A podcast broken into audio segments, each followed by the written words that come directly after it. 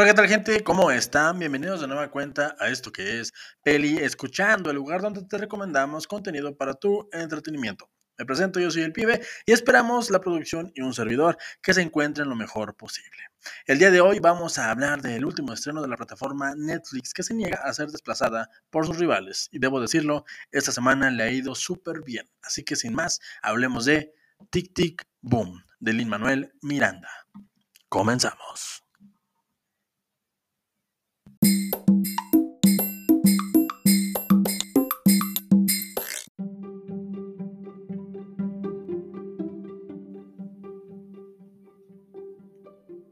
La película Tic Tic Boom trata la crisis de los casi 30 años de nuestro protagonista, Jonathan Larson, dramaturgo que busca el sueño de hacer un musical que cambie la industria de Broadway y que aparentemente se le está terminando el combustible. Puesto que tiene años atascado con el mismo proyecto, se encuentra en bancarrota, su mejor amigo despegó económicamente y su pareja quiere dejar la vida bohemia y buscar un empleo de verdad. Así que somos testigos de si logra o no cumplir su sueño. Para empezar tenemos que ser claros, esto es un musical y puesto que soy consciente de que tal vez no es el género más popular del cine, aprovecho para extender la invitación a todos y todas los y las que me escuchan, para que se animen a entrarle a este mundo. Y yo sé que por ahí existen muchas películas musicales como Cats del año pasado, por decir algo, que no hacen que las personas se sientan atraídas por el género, pero una vez que le agarras la onda se te abre un mundo lleno de emociones. Pero para ser justos, un musical debe verse en el teatro. Ahí está la magia, y el cine es un medio para que te animes a conocer esta otra manera de entretenimiento. Y justo eso es lo que me gusta de la película. Retrata muy bien lo apasionante de este mundo usando a nuestro protagonista para dejarnos ver una pizca de lo que se vive tras bambalinas al crear las historias que se convierten en musicales.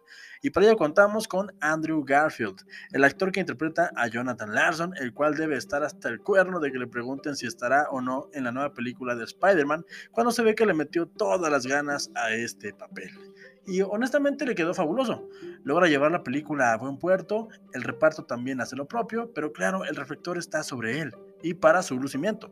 Porque lejos de que busque nominaciones, que claro que las busquen, la película está hecha para que conozcas a Jonathan Larson puesto que en una parte de su vida está basada la película.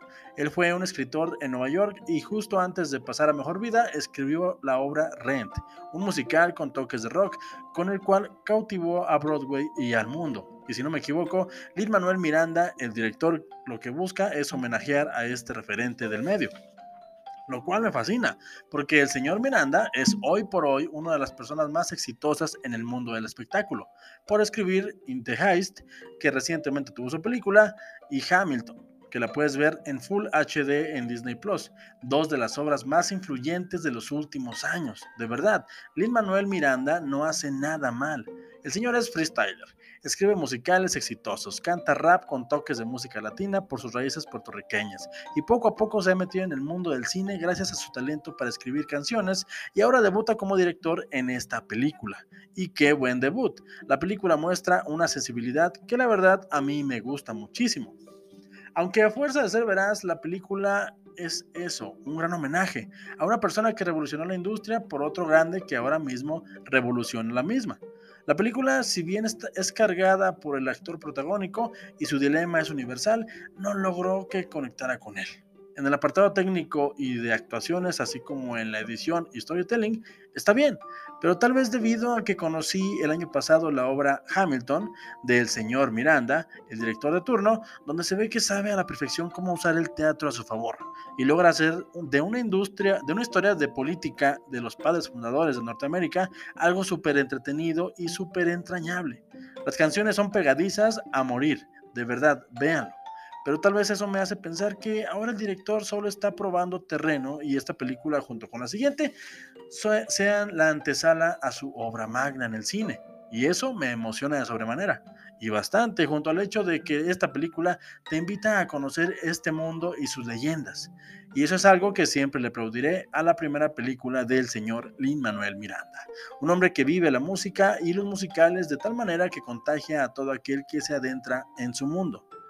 Así que ya está, Tic Tic Boom es una película con mucho corazón que camina por lugares conocidos y, claro, clichés que si te dejas te emocionarán. Y aunque no te emocionen, tal vez te pique la curiosidad de ver la historia real de este referente hecha por el referente actual de los años que están, estamos viviendo ahora mismo. Hasta me trabé.